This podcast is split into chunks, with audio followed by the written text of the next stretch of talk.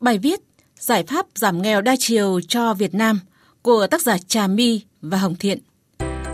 Thưa quý vị và các bạn, Bộ Lao động Thương binh và Xã hội, Ủy ban dân tộc và Tổng cục Thống kê phối hợp chương trình phát triển của Liên Hợp Quốc UNDP vừa công bố báo cáo nghèo đa chiều Việt Nam năm 2021 với chủ đề thúc đẩy giảm nghèo nhanh và bền vững theo mọi chiều cạnh và mọi nơi ở Việt Nam.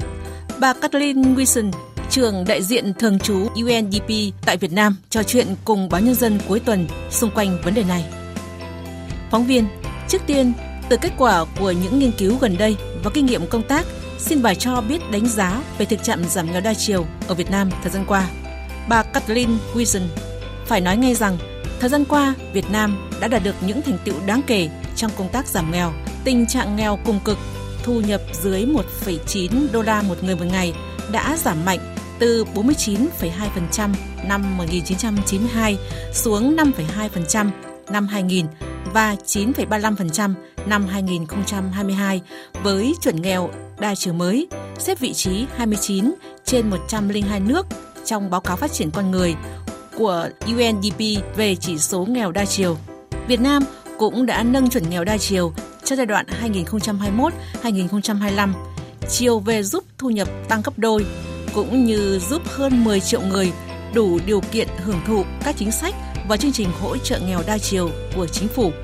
Đây là các giải pháp quan trọng và kịp thời trong bối cảnh dịch COVID-19 đã đẩy rất nhiều hộ gia đình dễ bị tổn thương trở lại tình trạng nghèo đói.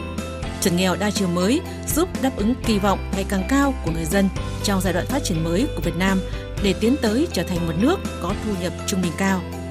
Theo quan sát của chúng tôi, chính phủ Việt Nam đang tập trung vào đo lường đầu ra và kết quả hơn là đầu vào khi đánh giá mức sống của người dân.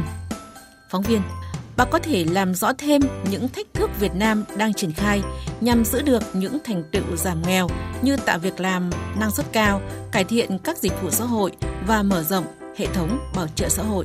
Bà Kathleen Wilson, tỷ lệ lao động làm công ăn lương có việc làm năng suất cao nhanh tăng trong thập niên qua từ 65,2% năm 2010, 80,2% năm 2014 và gần 90,7% năm 2020. Tuy nhiên, khả năng tiếp cận việc làm năng suất cao bị ảnh hưởng nặng nề bởi dịch COVID-19. Khảo sát lực lượng lao động cho thấy sự sụt giảm của việc làm năng suất cao trong lực lượng lao động năm 2020-2021. Trong tương lai, không chỉ cần tăng trưởng năng suất mà còn phải tăng khả năng chống chịu tốt hơn trước các cú sốc kinh tế. Thêm nữa, mặc dù chuyển đổi số trong lĩnh vực giáo dục đã tăng tốc trong những năm gần đây, bất bình đẳng trong tiếp cận công nghệ và thiết bị giáo dục vẫn là một thách thức lớn. Cùng đó, khả năng tiếp cận các dịch vụ y tế đã được cải thiện nhưng vẫn còn chênh lệch. Thống kê của Bảo hiểm xã hội Việt Nam cho thấy 91% dân số đã tiếp cận được với bảo hiểm y tế vào cuối năm 2021. Tuy nhiên, dịch vụ khám và chữa bệnh được bảo hiểm y tế chi trả vẫn chưa đạt được như mong đợi của người bệnh, đặc biệt là ở tuyến cơ sở. Những năm gần đây, hệ thống bảo trợ xã hội đã có nhiều thay đổi đáng kể theo hướng mở rộng diện bao phủ và nâng cao chất lượng. Phóng viên hỏi, theo báo cáo của UNDP, thời gian qua Việt Nam đã đạt được những tiến bộ đáng kể trong giảm nghèo đa chiều. Tuy nhiên, tính dễ bị tổn thương và sự chênh lệch vùng miền vẫn là thách thức dai dẳng. Bà nhìn nhận vấn đề này ra sao? Bà Kathleen Wilson trả lời. Tình trạng nghèo tạm thời về thu nhập đã tăng đáng kể trong giai đoạn dịch COVID-19, đặc biệt trong các nhóm dân tộc thiểu số và lao động di cư. Nghiên cứu của chúng tôi cho thấy những nhóm dễ bị tổn thương nhất tiếp tục phải chịu đựng những tác động từ dịch COVID-19. Việc làm và thu nhập bị mất hoặc giảm sút, tiền tiết kiệm và tài sản dần cạn kiệt, an ninh lương thực là thực tế nhiều người phải đối diện.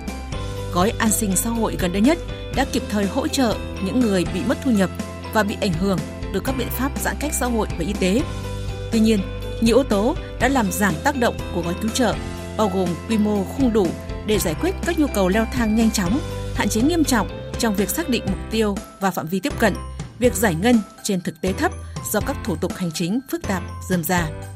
Phóng viên hỏi, bà có thể gợi mở những đề xuất nhằm hoàn thiện hơn các chương trình mục tiêu quốc gia, phát triển kinh tế xã hội, vùng đồng bào dân tộc thiểu số và miền núi, nông thôn mới và giảm nghèo của Việt Nam. Bà Kathleen Wilson trả lời. Tình trạng nghèo đói vẫn còn phổ biến và giảm chậm ở các vùng miền núi, dân tộc thiểu số, ven biển và hải đảo. Các hộ dân tộc thiểu số có ít cơ hội tham gia và hưởng lợi từ sự phát triển kinh tế chung của đất nước, hạn chế tiếp cận với các dịch vụ công có chất lượng tốt như y tế, nước sạch và vệ sinh. Các chương trình mục tiêu quốc gia đòi hỏi phải có các giải pháp sáng tạo, đội ngũ cán bộ được tăng cường năng lực, cơ chế phối hợp nhất quán và sự tham gia hiệu quả của chính quyền địa phương và các bên liên quan cần được chú trọng hơn. Theo tôi, thời gian tới, Việt Nam cần tập trung cải thiện mức độ việc làm năng suất cao, cải thiện việc cung cấp các dịch vụ xã hội cơ bản, mở rộng bảo trợ xã hội và thúc đẩy các giải pháp sáng tạo để tăng khả năng thành công của các chương trình thí điểm. Đây là những vấn đề quan trọng để nắm bắt những cơ hội mới và bảo đảm hỗ trợ tốt nhất giúp người dân phục hồi tốt hơn khi đối mặt những cú sốc. Chương trình quốc gia mới của UNDP phù hợp những kế hoạch và ưu tiên quốc gia trong khung nghị sự 2030, lồng ghép và đẩy mạnh các giải pháp chấm dứt nghèo dai dẳng vì một Việt Nam công bằng và phát triển hơn. Phóng viên, xin trân trọng cảm ơn bà.